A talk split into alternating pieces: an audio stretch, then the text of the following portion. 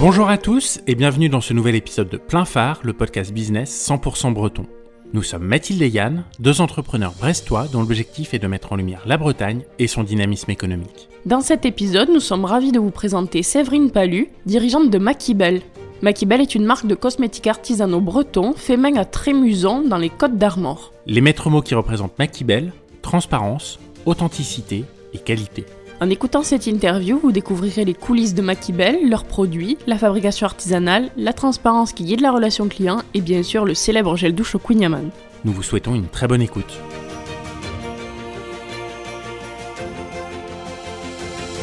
Bonjour Séverine, merci de nous accueillir ici à l'usine Maquibel dans les Côtes d'Armor, à Trémuson. Est-ce que tu peux commencer par te présenter à nos auditeurs et présenter Maquibel Bonjour Mathilde et bonjour Yann. Donc, je m'appelle Séverine Palu, j'ai 51 ans cette année. J'habite en Bretagne depuis 30 ans. Mais je ne suis pas bretonne d'origine, mais je suis bretonne de cœur, en tout cas, depuis un petit peu. Donc voilà, j'habite dans les Côtes d'Armor, auprès de Saint-Brieuc, dans un petit village. J'ai deux enfants. Et voilà, depuis très très longtemps, je m'interroge beaucoup sur le futur, sur notre vie, sur l'éthique. Euh, voilà, donc euh, j'ai travaillé avant dans une biscuiterie qui faisait essentiellement des biscuits bio. Et puis maintenant, voilà, j'ai depuis 2015 repris Maquibel et réorienté Maquibel un petit peu différemment de ce que c'était à l'origine. Donc Maquibel, Kibel ça veut dire bain baignoire en breton. C'est la cuve, quoi. Cuve à vache aussi, la Kibel. Ah. voilà. C'est vrai qu'en Bretagne, euh, à l'époque, les cuves à vaches et les baignoires, c'était un peu la même chose Bah, euh, voilà, dans- exactement. dans les fermes. Ouais, c'est ça. Alors c'est vrai que Maquibel, les vrais bretons nous font tous remarquer qu'il y a une erreur. On devrait dire Machibel. Mais bon, c'était un choix de communication de ne pas avoir le Machibel. Je le dis parce que si vous êtes écouté par des gens, euh, ça, ça choque beaucoup les vrais bretons.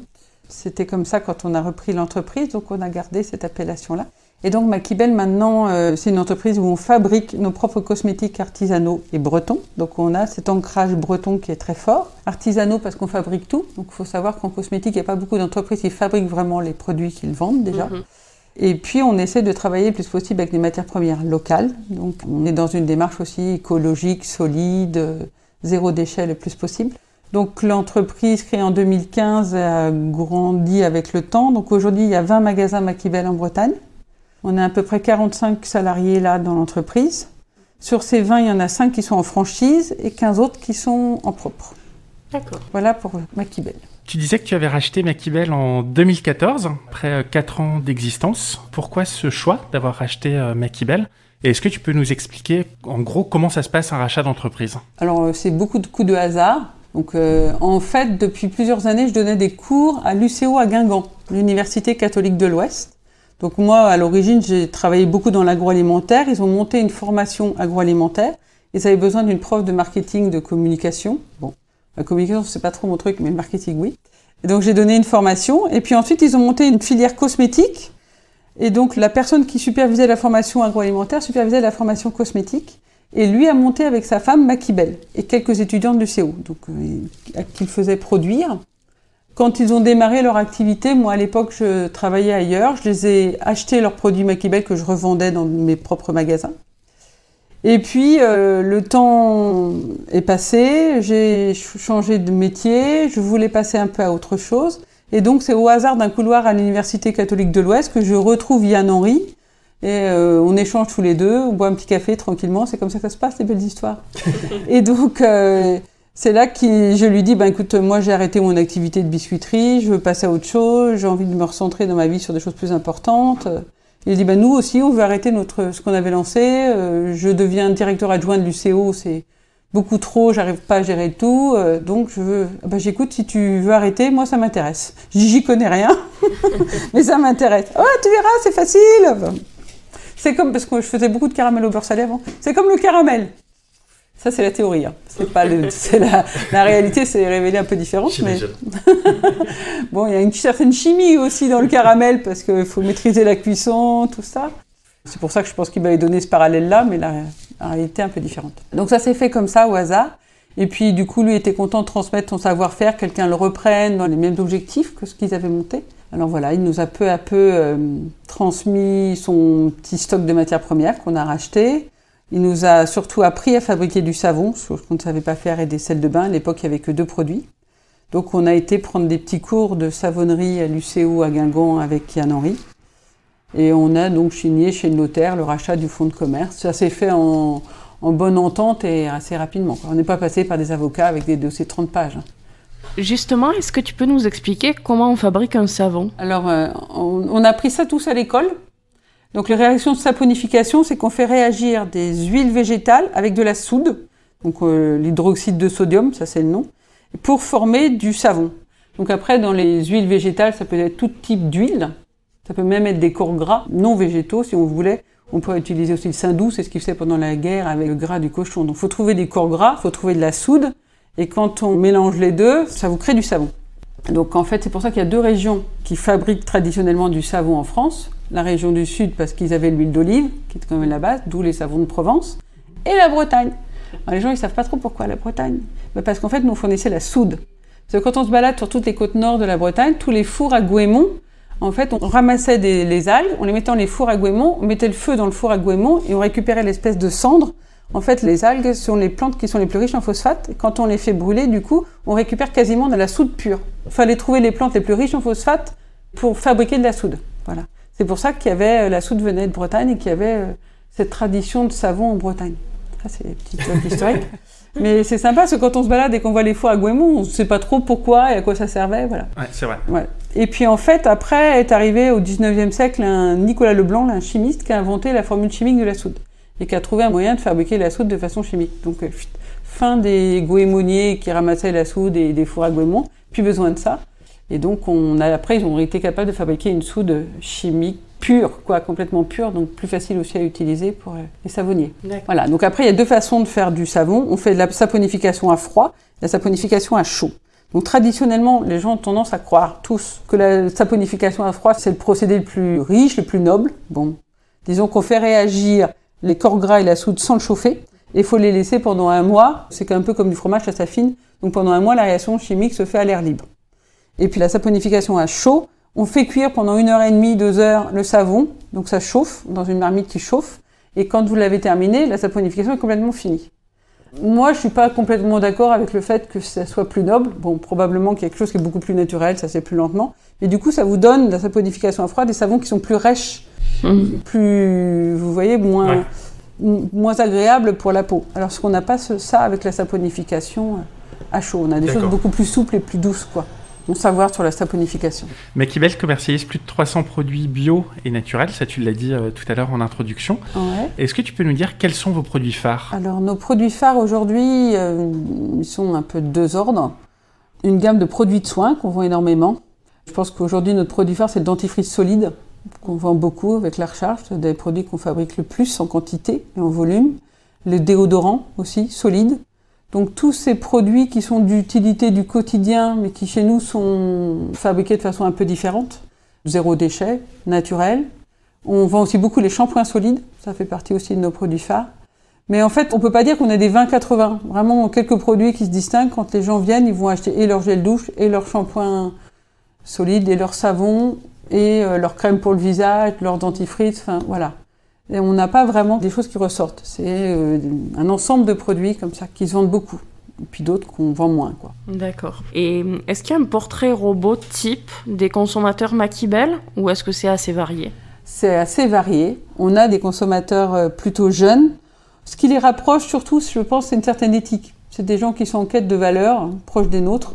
Donc c'est vrai que quand vous allez dans une ville où les gens euh, veulent de la marque, veulent du Chanel, ben voilà, ils rentreront pas dans le magasin Maquibel, quoi. Donc euh, nous, on attire des gens qui sont dans une quête de simplicité, de recherche de produits naturels pas très chers. Je pense qu'après le prix, c'est pas un élément qui est bloquant, en tout cas, chez nous. Voilà, donc c'est vraiment des gens qui sont en accord avec ces valeurs d'authenticité, de simplicité, bretonne aussi. Il y a vraiment aussi cette culture bretonne qui est importante chez les gens qui, mm. qui, viennent et qui ramènent beaucoup de nos produits en dehors de la Bretagne. Quoi. En termes de produits, vous avez aussi lancé euh, une gamme de gel hydroalcoolique. Alors, je pense que c'était en réponse euh, à la crise sanitaire ou un petit peu avant? Non, même pas. En fait, c'est des produits qu'on a quasiment depuis l'origine. D'accord. On les avait depuis très longtemps. En fait, il euh, faut savoir que tous les fabricants de cosmétiques font ce qu'on appelle des gels nettoyants main. Eux l'appellent des gels nettoyants main. Ils l'appellent pas gel hydroalcoolique parce qu'il y a une réglementation très particulière, très stricte en cosmétique. Donc, si on rentre dans les cosmétiques, on a le droit d'appeler gel nettoyant main. Et puis il y a une réglementation plus stricte qui concerne les gels hydroalcooliques. Donc selon l'appellation, il faut rentrer dans l'une ou l'autre des réglementations. Ce qui fait que tous les fabricants de cosmétiques en France ne sont pas embêtés, ils sont rentrés dans la réglementation des cosmétiques, qui est la plus souple, la plus facile. Mais donc ils l'ont appelé gel nettoyant main. Or, nous, dans les Côtes d'Armor, nous avons un contrôle beaucoup plus strict que dans les autres départements bretons. On en parlera un petit peu tout à l'heure, effectivement. Voilà. Et donc, nous, notre gel nettoyant main, quand on a eu un contrôle, nous a demandé de le requalifier et de le basculer en gel hydroalcoolique. C'est un processus très long, très coûteux.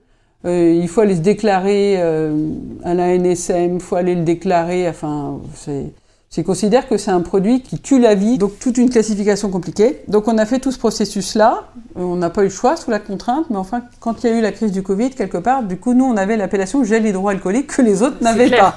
Donc on a eu cette chance-là, donc euh, quelque part ça a été un mal pour un bien pour nous euh, au printemps 2019. Et plus concrètement, comment ça s'est passé cette période un petit peu particulière de mars 2020 à aujourd'hui, mai 2021 donc nous, il y a eu un peu deux phases. Mars, avril, mai l'année dernière, on a fabriqué du gel hydroalcoolique pour toutes les côtes d'Armor et même toute la Bretagne.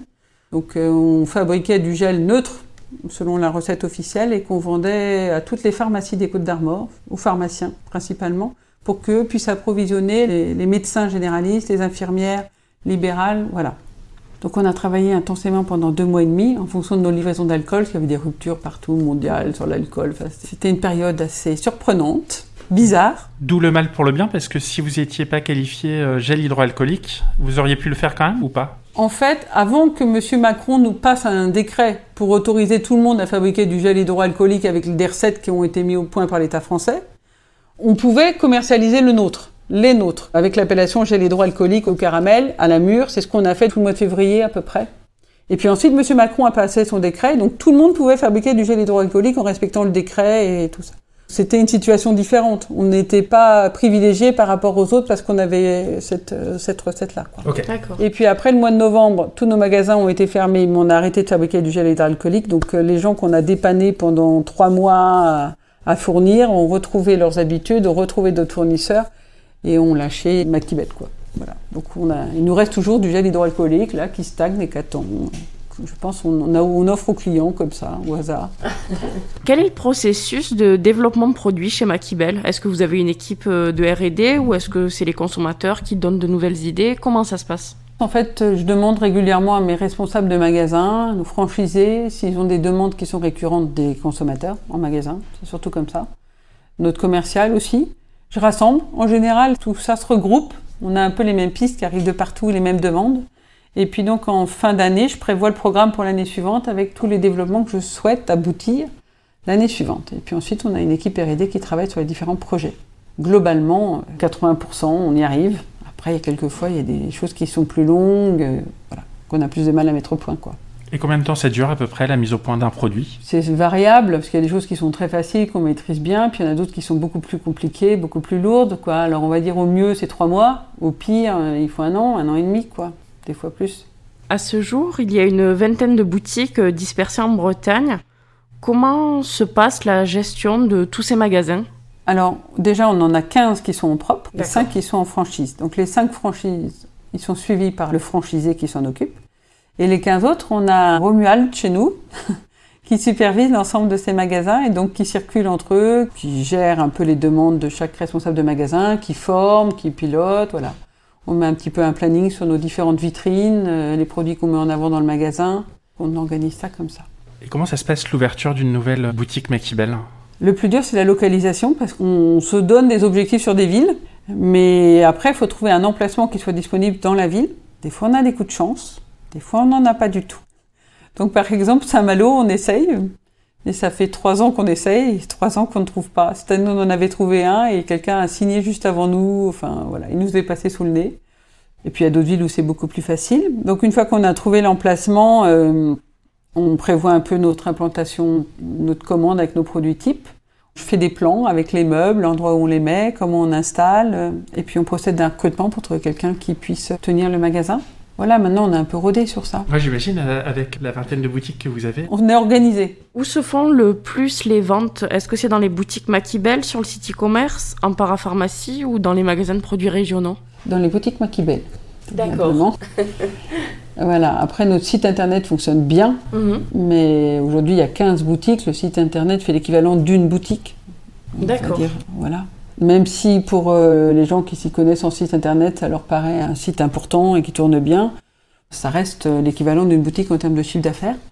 Et puis après, tous nos revendeurs aussi, euh, ça fait à peu près l'équivalent de deux boutiques. D'accord. Donc ça reste quand même nos magasins qui nous permettent déjà de nous faire connaître. C'est comme ça que souvent les gens, nous, même les revendeurs, nous connaissent et nous découvrent. Donc c'est aussi un moyen de communication important pour nous. Euh, le site internet euh, fonctionne parce que les gens découvrent les produits en magasin, puis une fois chez eux, souvent éloignés de la Bretagne, recommandent. quoi. Est-ce qu'il n'y a pas eu une augmentation euh, du trafic sur le site euh, pendant euh, les confinements Est-ce Si. que les gens n'ont pas acheté à ce moment-là sur le site? Si, si, bien sûr. euh, Quand tous nos magasins sont fermés, le chiffre d'affaires de notre site internet augmente et est multiplié par deux. Donc le lundi matin, c'est la plus grosse journée. On a, je sais pas, à peu près une centaine de commandes internet à préparer, donc c'est un Mhm. gros travail. Et puis après, dans la semaine, c'est surtout, on voit un impact fort, nous, le lundi, parce qu'il y a eu le week-end où les gens ont eu le temps. Oui. Et puis dès que les magasins rouvrent le site internet, euh, on continue à travailler, mais de façon moindre. D'accord, ok. Et outre euh, les canaux de distribution dont on a parlé, vous fournissez aussi les centres de Thalasso avec euh, des produits Maquibel. Est-ce que la formulation est la même ou est-ce que vous avez dû travailler sur une gamme spécifique euh, pour fournir ces centres de Thalasso? On a travaillé sur une gamme spécifique avec des masseuses professionnelles dans les centres de Thalasso parce qu'elles avaient deux soucis. Un, souvent, les produits avec des huiles essentielles leur abîment les mains avec le temps. Donc on a fait vraiment quelque chose qui soit très doux et qui puisse être utilisé sur du long terme pour elles. Et en fait, on a fait l'inverse, on a pris ces produits qu'on a mis au point avec l'équipe des Thalasso, qu'on revend dans notre gamme en magasin. Donc euh, voilà, c'est parti comme ça. Et puis c'est un travail qu'on a hérité de notre prédécesseur, donc il y avait déjà toute une gamme qui avait été mise au point. Mais là, les étant fermés, c'était, c'était une activité importante pour Maquibel. Bon, Voilà. J'imagine que ça reprendra euh, dans les mois à venir. Ouais, après, il y a eu plein de changements aussi. Comment vont-elles ressortir de la crise? Je ne sais pas. Mhm. Euh, ça va risque aussi d'être difficile pour certaines, quoi. Comment est-ce que vous rivalisez avec des savons ou des gels douche qui sont produits à l'étranger et du coup moins chers pour le consommateur? Je pense qu'on ne cherche pas à rivaliser avec ça. En fait, quand les gens font leurs courses en grande surface, ils peuvent trouver des gels douche à 1 euro et du savon à bas de gamme, et c'est pas. On fait quelque chose de vraiment différent, donc euh, on ne cherche pas à rivaliser avec ça. C'est pas du tout l'objectif, quoi. On essaie de faire des produits qui soient atteignables en prix. Ça, c'est quelque chose auquel je tiens, moi, parce que je me demande toujours avant de les vendre si est-ce que moi je l'achèterais à ce prix-là ou pas? Donc, euh, je ne veux pas faire des choses très haut de gamme. Euh, je vois que certains vous vendent des huiles ou des savons ou des crèmes à 80 euros, moi je n'achèterais pas, donc euh, je ne veux pas vendre ça. Mais voilà, on essaie de faire de la qualité à un juste prix. Et puis on essaie aussi, quand les gens viennent re-remplir leur flacon vide, du coup il n'y a pas le conditionnement, de faire encore plus l'effort sur le prix à ce moment-là, pour les encourager à mieux gérer les déchets, qu'on en jette le moins possible. Mais on ne cherche pas à rivaliser avec les produits grande surface, du, du tout. Et tu disais que vous cherchiez à être euh, différent sur euh, vos produits. Il y a un produit qui est particulièrement différent, enfin à mon avis en tout cas, c'est le gel douche Queen Yaman. Comment est-ce que ça vous est venu cette idée? En fait, c'est un vieux produit, ça doit être en 2016. Donc c'était au tout début de Maquibel que un hiver, je me suis dit, il faut qu'on lance une nouveauté pour la saison. Et à l'époque, euh, on n'était que moi et mon associé, on n'était que deux, on a démarré dans ma maison. hein. Donc dans Mhm. mon garage, on avait monté un petit atelier de production. euh, là où je garde ma voiture maintenant, quand je vois l'espace, je me demande comment on a pu faire. Mais voilà. Et du coup, euh, je dis, bah, faudrait qu'on trouve un truc un peu drôle euh, pour euh, différencier quelque chose qui, qui amuse un peu. Enfin, voilà. Et donc, on a cherché, euh, on a, enfin, un parfum, une idée, euh, d'où cette idée de savon Queen Amman, de gel douche au Queen. Et en fait, le produit n'a pas marché du tout. C'était pas une vente. Et euh, on en était presque à se dire, on va arrêter ça, euh, ça tourne pas. Quand Topito a sorti sa petite euh, blagounette, avec euh, Ils sont fous, c'est breton, puis la photo du gel douche au Queen et qui a fait un buzz sur les réseaux sociaux un peu partout. Et du jour au lendemain, on s'est mis à ne vendre plus que le gel douche au Queen Amman. du coup, tout le monde nous appelait, tout le monde nous l'achetait, donc on a rebondi, on l'a mis en avant un peu dans les magasins, enfin voilà. Et du coup, maintenant, il tourne, quoi. Comme Et quoi. du coup, du coup, cette publication de Topito, c'était vraiment euh, désintéressé, c'était pas sponsorisé par Maquibel. euh? Ah non, je ne sais- moi personnellement, je ne savais même pas ce qu'était Topito. Rien du tout. Non, non, c'était vraiment. euh, En plus, ça tombait à une période, pas une très bonne période pour nous, parce qu'on était en plein déménagement. On quittait ma maison avec notre atelier dans mon garage pour venir s'installer sur Trémuson. Donc, on avait un boulot euh, monstrueux, tout déménager, tout réorganiser, enfin voilà. Et c'est à ce moment-là qu'on avait des coups de téléphone de toute la presse pour euh, faire des articles à radio, enfin voilà. Mais non, non, c'est vraiment eu un coup de chance. D'accord. Et avec euh, le sketch de Catherine et Liliane aussi, j'imagine. Ah oui, complètement là. Il y a eu plein de rebondissements. Et aujourd'hui, ils se vendent toujours bien ou ça a Ça diminué s'est un peu tassé. Il faudrait bien qu'Octopito nous fasse autre chose. ça serait bien. S'ils nous entendent. Vous proposez aussi les visites de la savonnerie ici à Trémuson. Donc on est près de Saint-Brieuc. Pourquoi cette envie de faire euh, découvrir les secrets de fabrication des produits Maquibel Pour plusieurs raisons. Déjà parce que les clients nous le réclament. Ils ont vraiment envie de connaître, de savoir comment ça se passe, comment on fait. C'est vrai que les cosmétiques, c'est un monde un peu mystérieux. Mhm. En fait, on n'a même pas le droit de traduire les ingrédients qu'on met dedans. Je ne sais pas si vous avez remarqué, il y a un langage spécial Ouais. qui est Si, si, utilisé on là. comprend jamais. ouais. Voilà, c'est un langage INKI. C'est une norme européenne qui impose d'utiliser ce langage, donc un mélange soit d'anglais, soit des noms latins des plantes. Et en fait, quand on veut traduire, on n'a pas le droit, on nous interdit de le traduire, c'est extraordinaire, ça, la France. On n'a pas le droit d'être transparent avec les clients, euh, parce que, en fait, comme ça, tout le monde peut mettre un peu ce qu'il veut. C'est caché, personne comprend, c'est formidable, quoi. Bah, Surtout que c'est des noms qui font un petit peu peur, euh, comme ça, quand on les voit. Bah, euh, Ouais. Alors qu'il y a des choses qui sont vraiment, bah, voilà, du beurre de karité, enfin, il y a des choses même naturelles, on leur met sous leur nom. ah, bien sûr. le nom latin donc, ou anglais, on se demande ce que c'est quoi. Donc tout ça, c'est un monde un peu particulier, la cosmétique, où il y a plein de lobbies qui ont passé des... Enfin, ça, c'est mon point de vue en tout cas, qui ont passé des textes pour garder un peu euh, tout ce côté chimique euh, bien, bien ficelé pour que le consommateur ne s'y retrouve pas. Alors, je ne sais pas si vous vous rappelez, par exemple, avec les parabènes, là, il y a- moi je trouve que c'est un scandale dont on n'a pourtant pas beaucoup parlé. Donc, euh, ils ont réautorisé à utiliser certains parabènes qui ont été jugés non cancérigènes. Alors ça, je ne suis pas compétente pour le juger, mais en tout cas, du coup, ils ont interdit, pour comprendre exactement, ils ont interdit à tous les fabricants de cosmétiques qui n'utilisent pas de parabènes de marquer sans parabènes. On n'a plus le droit de le mettre sur nos étiquettes pour que les gens qui mettent du parabène ne soient pas discriminés par rapport à nous. Ça, c'est le discours officiel. Vous comprenez où on en est arrivé? C'est-à-dire que ceux qui font des produits naturels, qui font des choses bien, ils n'ont plus le droit de le mettre en avant pour que ceux qui utilisent du parabène ne soient pas gênés. Et c'est le texte officiel. Alors, étonnant, effectivement. C'est. mais c'est c'est comme ça que ça se passe dans le cosmétique, faut voir, faut voir le truc. Et donc, il y a des gens qui se sont levés, notamment EcoCert, donc les organismes certificateurs de cosmétiques bio se sont levés. La, je crois que c'est une femme, le président d'EcoCert, a fait des courriers au gouvernement déclarant que c'était des scandales. Mais ça a duré quatre jours, quoi. Et les choses sont retombées, le texte est passé, et ça fonctionne comme ça. Moi, je trouve ça extrêmement choquant. Il y a plein de choses comme ça. euh, Donc du coup, vous avez fait le choix de la transparence, de montrer aux consommateurs ce qui se passe derrière. Voilà, donc les visites, ça permet cette transparence, d'expliquer aussi euh, quelles sont les matières premières. euh, donc on a fait tout un petit circuit de visite qu'on a voulu aussi un peu ludique, un peu interactif, qui dure une, une heure, une heure et demie. Et on montre chacune des matières premières aux gens. On ouvre les, les boîtes, on ouvre les sacs, on leur montre vraiment euh, ce que ça ressemble les algues, comment ça sent vraiment affreux et c'est mauvais dans les seaux. Enfin, on leur montre nos safrans, on leur montre vraiment toutes les matières pour que vraiment ils voient la réalité de ce qui se cache derrière ces noms chimiques, quoi. Et puis ensuite, on leur euh, montre un peu l'atelier de production, on leur montre ce qui est fabriqué, parce que quand les gens viennent visiter à un moment T, ils voient le produit qui est fabriqué au moment T. Donc Bien il y en sûr. a un ou deux, donc c'est c'est toujours un peu frustrant. Alors après, on a fait des petits films télé où on leur montre la fabrication des, de quelques produits euh, pour qu'ils puissent voir vraiment euh, la saponification à froid, à chaud, les shampoings solides, une crème, enfin des produits phares pour qu'ils puissent voir un peu l'ensemble. Et puis on termine notre visite par un petit atelier où on leur fait fabriquer un produit cosmétique où ils repartent avec. Génial. Voilà. Donc les gens en général repartent enchantés de leur, de leur visite. Là, j'imagine. Et est-ce que c'est toujours d'actualité en ce moment Alors c'est Covid, donc c'est compliqué. Donc on l'a fait l'été dernier malgré la situation, mais on a fait des groupes un peu restreints. Mhm. Et puis on l'a pas refait cet hiver, euh, alors Ouais. que d'habitude on le fait aux vacances scolaires. Euh, là, aux vacances de Pâques, de toute façon, ben, vu comment c'était, c'était voilà. Donc on espère pouvoir le refaire cet été. D'accord, super.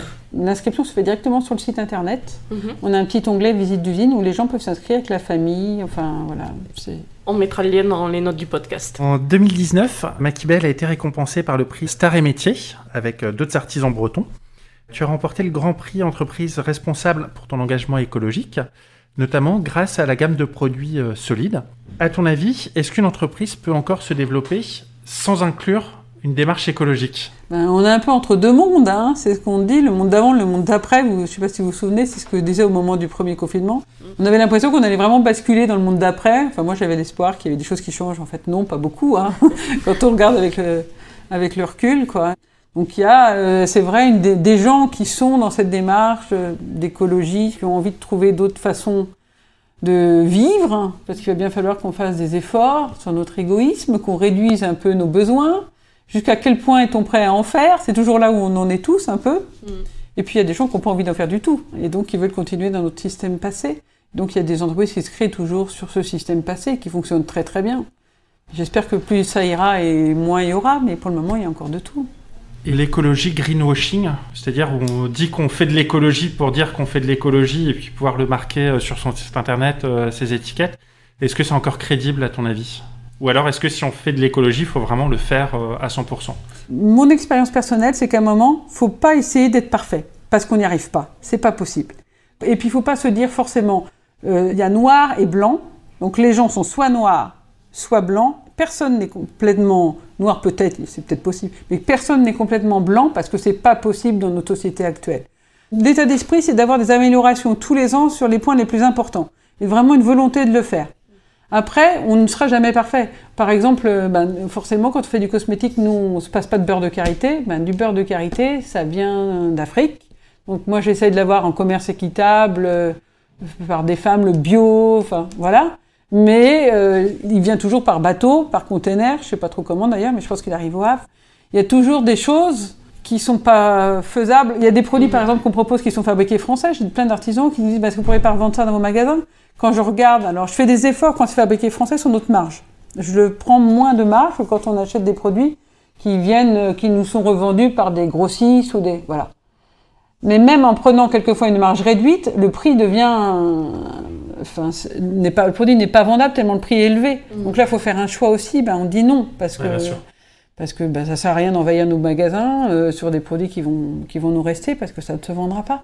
On n'est jamais blanc, on n'est jamais noir. Faut essayer de tendre vers le blanc le plus possible, faire des efforts sans compromettre non plus la rentabilité de l'entreprise. Donc elle est quand même là pour gagner de l'argent. Donc il faut, trouver un juste compromis sur ça. C'est pas facile. Et donc j'ai participé il y a pas très longtemps. Il y a un, je ne sais plus son nom, un auteur euh, qui a écrit beaucoup, beaucoup de livres que j'ai découvert, qui vit à Nantes, qui est breton, qui s'appelle Yannick. Et j'ai trouvé ça intéressant parce qu'il mettait ce que je pensais à l'intérieur de moi de façon pas très claire. Il le mettait en lumière et de façon très claire. Sur, euh, ouais, ouais, ouais, non, mais puis, et puis c'est quelqu'un qui fait des formations à des chefs d'entreprise un peu partout sur la Bretagne. Quelqu'un de très intéressant, à mon avis, à pouvoir faire une interview si vous pouvez l'avoir. Et qui forme les gens à une démarche un peu euh, écologique, d'avenir, voilà. Il explique même qu'il y a des gens qui font des placements financiers avec une démarche un peu éthique. Donc il y a quand même des choses qui se mettent en place en parallèle. Donc c'est nous, chacun à notre place, de les encourager, de placer notre argent dans, dans ça, bah, tous les niveaux, parce que le côté financier, c'est là où on se dit, c'est pour ça que je cite ça, parce que c'est là où on se dit la bourse, euh, enfin, c'est là où tout le monde joue avec de l'argent, on gagne beaucoup, et tout en, tout ça, ça a des tendances à détruire la planète et à pas aider les êtres humains qui y vivent. Et lui, il dit qu'il y a quand même quelques personnes en bourse et que plus il y en aura qui agiront dans cet état d'esprit-là, et plus ça, mm. ça fera basculer un peu la balance dans l'autre sens. On va reparler d'un sujet que tu as abordé un tout petit peu tout à l'heure. En 2017, on a vu dans un article que vous menaciez de quitter les Côtes d'Armor suite à une décision de la DDPP. Donc la DDPP, c'est euh, la Direction départementale de la protection des populations qui remettait en fait en cause à la fois la forme de vos savons, euh, qui ressemblaient trop selon eux à des crêpes, alors moi pour les avoir vus, euh, effectivement, la crêpe, on a la forme, mais on est très loin de pouvoir imaginer qu'on peut manger ça. Et leur boîte qui ressemblait trop à des boîtes de camembert. Est-ce que tu peux revenir pour nous sur cet épisode? C'était un moment pas facile à vivre. J'imagine. En fait, on était donc toujours dans ma maison, dans mon atelier de production. Donc on a eu plusieurs contrôles. Et on nous a déjà demandé d'arrêter un certain nombre de produits. Donc on a écouté, donc on nous a demandé d'arrêter déjà des gels douches qu'on a fait dans des bouteilles en verre. Moi, je trouve qu'un gel douche dans une bouteille en verre que vous venez re-remplir, c'est quand même, et la bouteille qui mm. peut être recyclée, c'est quand même mieux que de l'avoir dans des bouteilles en plastique qui viennent finir euh, par polluer la planète, quoi. Donc on nous l'a demandé de les arrêter au motif qu'on pouvait casser sa bouteille en verre dans sa douche et se blesser avec le verre. C'est recevable. Ça peut arriver, effectivement. Ça peut arriver. nous avons donc arrêté tous nos gels douches dans les bouteilles en verre. Ensuite, on nous a donc demandé de changer nos gels nettoyants mains. On nous a demandé aussi de le changer, de le passer dans la législation des gels hydroalcooliques. Mmh. Un travail énorme que même Yves Rocher, même tous les gros de la cosmétique, personne ne leur avait demandé ça, puisque eux continuent à vendre leurs gels nettoyants mains avec le même base de recettes que nous, mais on ne leur a pas demandé de faire cet effort-là. On nous a ensuite demandé d'arrêter, c'est assez surprenant, mais on avait mis des petits savons avec des petits décos un peu... Euh, issus de gâteaux, un peu des petites choses décorées comme ça. Donc ça, c'était trop proche d'un gâteau et on risquait de le manger. Alors bon, franchement. Je pense que le goût n'est pas le même. et puis quand vous voyez, je sais pas si vous avez déjà remarqué, dans le commerce, on vend beaucoup de, de petits galets de bain qui sont en forme de muffins, tout petits quoi, qu'on peut vraiment et euh, en rose, enfin vraiment comme des petits muffins. Ça vient des produits qui viennent d'Angleterre. Euh, et ça, on les laisse à vendre partout dans plein de grandes surfaces, plein de magasins de cadeaux. Donc tout ça, on nous a demandé, nous, d'arrêter des choses qui étaient quand même très éloignées de ces produits-là, qui sont beaucoup plus dangereux à mon avis. Alors on a appliqué ce qu'on nous a demandé une fois, deux fois, trois fois, et puis on avait des visites tous les trois mois, enfin ce qui est énorme pour ce genre de choses. Et on continuait à nous réclamer des changements et des modifications. Et donc, au bout d'un moment, je me suis dit, bah, c'est pas, faut qu'on arrête parce que c'est l'essence même de Maquibel qu'on est en train de détruire, quoi. Nous, on voulait faire des choses qui étaient pas très chères, un peu décalées. Donc, on nous supprimait les pots de yaourt. Ils voulaient plus qu'on utilise les pots de yaourt. On met des, nos crèmes dans des pots de yaourt euh, et dans des pots de confiture pour que ce soit des contenants pas très chers, en verre quand même, sécurisés. Voilà. Donc, tout ce qui était contenant alimentaire, on n'avait plus le droit d'utiliser. Et puis nous avons commencé à nous interdire aussi les boîtes à camembert, parce qu'avec les crêpes, là on se dit c'est bon, c'est pas possible, faut qu'on stoppe et qui peut nous aider euh, à arrêter ça Je pense que quelque part on avait vraiment la... une personne dans le service de la DDPP qui était très euh, zélée, et puis, qui, on était tout près. Je pense qu'on était les clients à 10 minutes les plus près. Donc, ça ne nous avait pas aidé. donc, c'était pratique, c'était pas très loin pour venir vous voir. Exactement. Le café était bon. Pour dire l'anecdote, c'est qu'une fois, euh, je sais pas, c'était 13 heures, donc en pleine période de repas le midi. On était une toute petite équipe à l'époque, avec notamment des stagiaires en plein été. On mangeait dehors, chez moi, euh, tous ensemble avant de reprendre le travail. Ma fille, qui était à l'école primaire à l'époque, ouvre la porte et là, la personne se présente en disant Je suis Madame X de la DDPP. Ma fille, terrorisée parce qu'elle me voyait euh, souffrir de ça, ne plus endormir, étant très inquiète de tout ça, plus savoir si on devait continuer, arrêter l'entreprise. Enfin, ma fille l'a vu, l'a regardé, elle l'a dit Vous êtes sûr que vous êtes cette dame-là? Oui. Elle a refermé la porte. Instinctivement, la petite gamine, c'est rigolo, quoi. elle est venue nous voir en courant. On la croyait même pas, parce qu'elle était venue deux jours avant. Et nous faisait un contrôle deux jours après. Enfin, c'était un truc. Euh. J'ai dit, mais t'es sûre, tu crois? Bah oui, maman, je te jure Enfin voilà. Et donc après cette histoire, à un moment, on a donc sollicité un peu euh, les politiques autour, euh, les journalistes pour nous aider. On a sollicité, enfin, on a eu la chance, la mairie de Saint-Donant nous a pas mal aidés. La chambre de commerce nous a envoyé quelqu'un pour nous aider. Il y avait une personne aussi de, que j'avais connue qui travaille à l'UCO et qui s'occupe de la réglementation cosmétique dans les Côtes d'Armor qui a accepté de nous accompagner. Et on a eu un entretien avec le directeur de la DDPP qui était quelqu'un de posé, qui a cherché à calmer un peu les choses. C'était vraiment un moment très difficile. Donc il y a des choses. Bon, on a essayé de trouver des compromis sur certaines choses.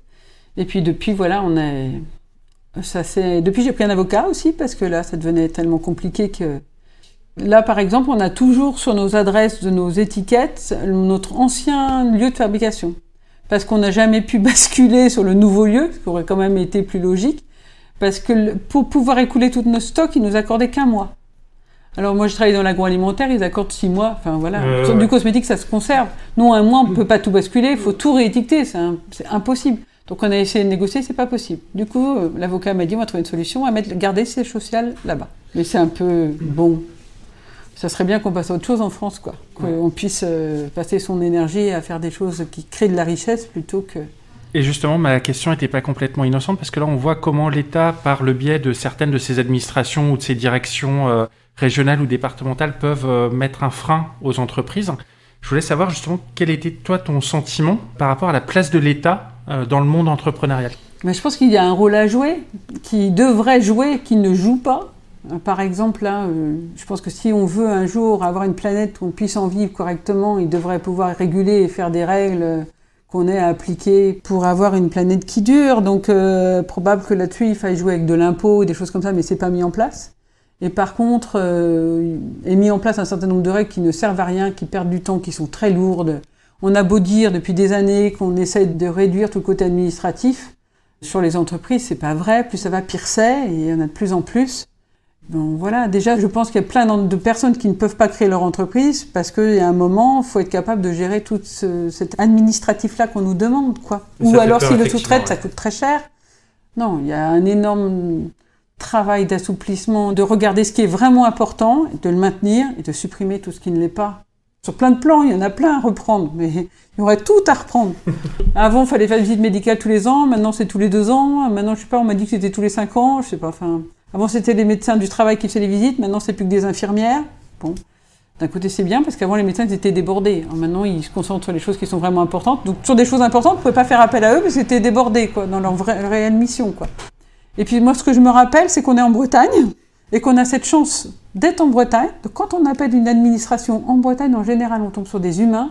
Donc on a comme des gens qui nous répondent et on a cette chance-là dans plein de régions de France, c'est pas le cas. Bon, on attend, on se bat, on a un interlocuteur et souvent des gens quand même qui s'investissent, qui cherchent à trouver des solutions, que ce soit au niveau des impôts ou que ce soit tous les niveaux administratifs dans les mairies, euh, les préfectures, enfin voilà. C'est bon. On arrive toujours quand même à avoir des échanges. Là, par exemple, il y a quelque chose qui, on doit avoir l'arrêt de la manière chez McKibel de mal tomber, c'est qu'à chaque fois qu'on prend des magasins, on tombe dans les endroits classés. Bon. Donc, on a toujours le, magasin le plus classé. Donc là, on en a ouvert un Perros-Guirec. On a trouvé un magasin avec un, une belle mosaïque bleue à l'ancienne dedans. donc nous, on est content parce qu'on met un peu en valeur le patrimoine local. On essaie de mettre des choses qui vont avec. Et puis par contre, quand vous voulez mettre une enseigne, alors là, oula, oula. Donc euh, vous ouvrez un magasin et des fois, il faut attendre six mois, un an avant de pouvoir monter l'enseigne. Les gens ont l'impression que c'est un magasin éphémère. Même entre eux, ils arrivent plus à Brest, par exemple. Même entre les personnes qui s'occupent des panneaux, l'architecte des bâtiments de France, la DDTM de Brest, on a fini par enlever l'enseigne de notre magasin de Brest. Et une personne ne sait s'il faut qu'on détruise ou non la maçonnerie qui est en dessous. Donc ils s'interrogent parce qu'il y a des câbles électriques qui ont été posés. Donc nous, on n'a jamais monté la maçonnerie, on a acheté le magasin avec la maçonnerie comme ça. Je leur dis, tout le centre commercial Jaurès euh, est alimenté par l'électricité qui passe au-dessus de notre magasin. Donc vous voulez qu'on enlève la maçonnerie, on coupe les lecs dans Brest. Ah Ah bah faut qu'on vérifie. Bah oui. Mais bon, en attendant, on n'a toujours plus d'enseigne, on sait toujours pas comment ça va se passer, quoi. Voilà. Oui, c'est des choses au quotidien qui sont très lourdes, quoi. Qui durent et qui sont lourdes, quoi. Tu travailles avec de nombreux producteurs bretons, euh, par exemple le caramel au beurre salé qui provient de la biscuiterie de Saint-Brieuc, le lait ribot de la ferme de la Blandierie, etc. Est-ce que ça te semblait logique pour une marque bretonne de travailler avec des matières premières locales? Oui, ça nous semble logique. Ça faisait partie de la démarche de départ et de l'éthique et des valeurs de Maquibel et de ce qu'on souhaite. Donc au maximum, on essaie de travailler avec des matières premières locales. Comme je dis, c'est pareil, il y a des choses qu'on ne peut pas trouver en Bretagne. C'est le cas du mm. beurre de karité, de l'huile de ricin, enfin voilà. Et quand on peut les trouver, on privilégie les producteurs bretons. Et puis on essaie aussi de trouver le meilleur ajustement prix. Par exemple, sur la cire d'abeille, donc on a un producteur local qui nous fournit une cire d'abeille de très très bonne qualité. Donc on la réserve à nos produits de soins, par exemple nos baumes à lèvres sont faits avec cette cire d'abeille. Et dans les bougies, où pour moi c'est pas utile de mettre de la cire d'abeille d'une qualité extrême, on utilise une cire d'abeille qualitative quand même, mais moins chère et qui vient pas de Bretagne. Pour que ça arrive aussi en termes de prix à... Donc on est toujours face à des choix comme ça, donc on essaie de faire le choix juste entre euh, l'éthique, le prix, voilà. Et autre choix éthique, vous travaillez avec les AT de Saint-Kiouette à Plaintel pour le conditionnement de vos produits. Euh, pourquoi ce choix solidaire C'était un choix dès le départ de travailler avec eux. Ils viennent régulièrement aussi visiter. Euh, c'est des clients dans nos magasins. Ils sont fiers de pouvoir travailler, de pouvoir doser des produits. Voilà, c'est un vrai partenariat qu'on a depuis le début avec cet ESAT. Ils sont du coup aussi certifiés Cosmos parce qu'ils emballent nos produits qui sont certifiés Cosmos. Donc ils ont dû faire des efforts aussi dans leur démarche euh, de traçabilité pour qu'on ait ce certificat. Voilà, donc là au fur et à mesure du temps, c'est un peu outillé sur quelques machines et on leur laisse par contre toujours un certain nombre d'opérations à effectuer parce qu'aussi plus on grandit, ben, plus c'était difficile pour eux de nous suivre et de tout doser. Donc on a restreint un petit peu sur ce qui leur convenait le mieux aussi à doser, étiqueter, voilà. On arrive à la fin de l'entretien, donc on va passer aux questions plein phare. Quel est ton endroit préféré en Bretagne? Il y en a plein. Moi, j'adore la Bretagne. J'ai eu la chance de visiter beaucoup parce que déjà, quand je vais dans chacun de mes magasins, je fais le tour. Mais mon endroit préféré, euh, moi, je dirais mon jardin. parce que déjà, j'en profite rarement et puis que voilà, j'habite dans un tout petit village où il n'y a pas la mer, forcément, mais c'est très rural. C'est une commune un peu atypique où il y a un peu de montagne, un peu de collines, qui est resté tout en granit avec des vieilles pierres il y a quand même une vraie vie de village, euh, plein d'oiseaux, plein de plantes, voilà. Donc j'aime ce jardin rempli d'oiseaux et de fleurs. Et qu'est-ce que c'est pour toi être bretonne Même si tu disais que tu n'étais pas bretonne à l'origine, mais devenue bretonne de cœur? Ah ouais. Et bien moi je trouve que les Bretons, c'est des gens qui sont euh, vrais, peut-être quelquefois bruts, mais c'est ça aussi qu'on aime bien, francs. Ils disent ce qu'ils pensent. Il n'y a pas de faux semblants. Ils, ils sont probablement euh, voilà, euh, moins, moins dans l'ego, on va dire ça. Voilà, donc tes valeurs d'authenticité, de simplicité, de vérité des Bretons. euh, ça Comme Maquibel. Oui, voilà, comme Maquibel. ça me touche beaucoup, moi. Et pour finir, quelle est l'entreprise à suivre en Bretagne? Ben, c'est pas facile cette question, quoi. Parce qu'il y a beaucoup Il peut y en avoir plusieurs. Moi, il y a une entreprise que j'ai trouvée intéressante en Bretagne euh, qui s'appelle Algopac. Je ne sais pas si Oui. vous connaissez.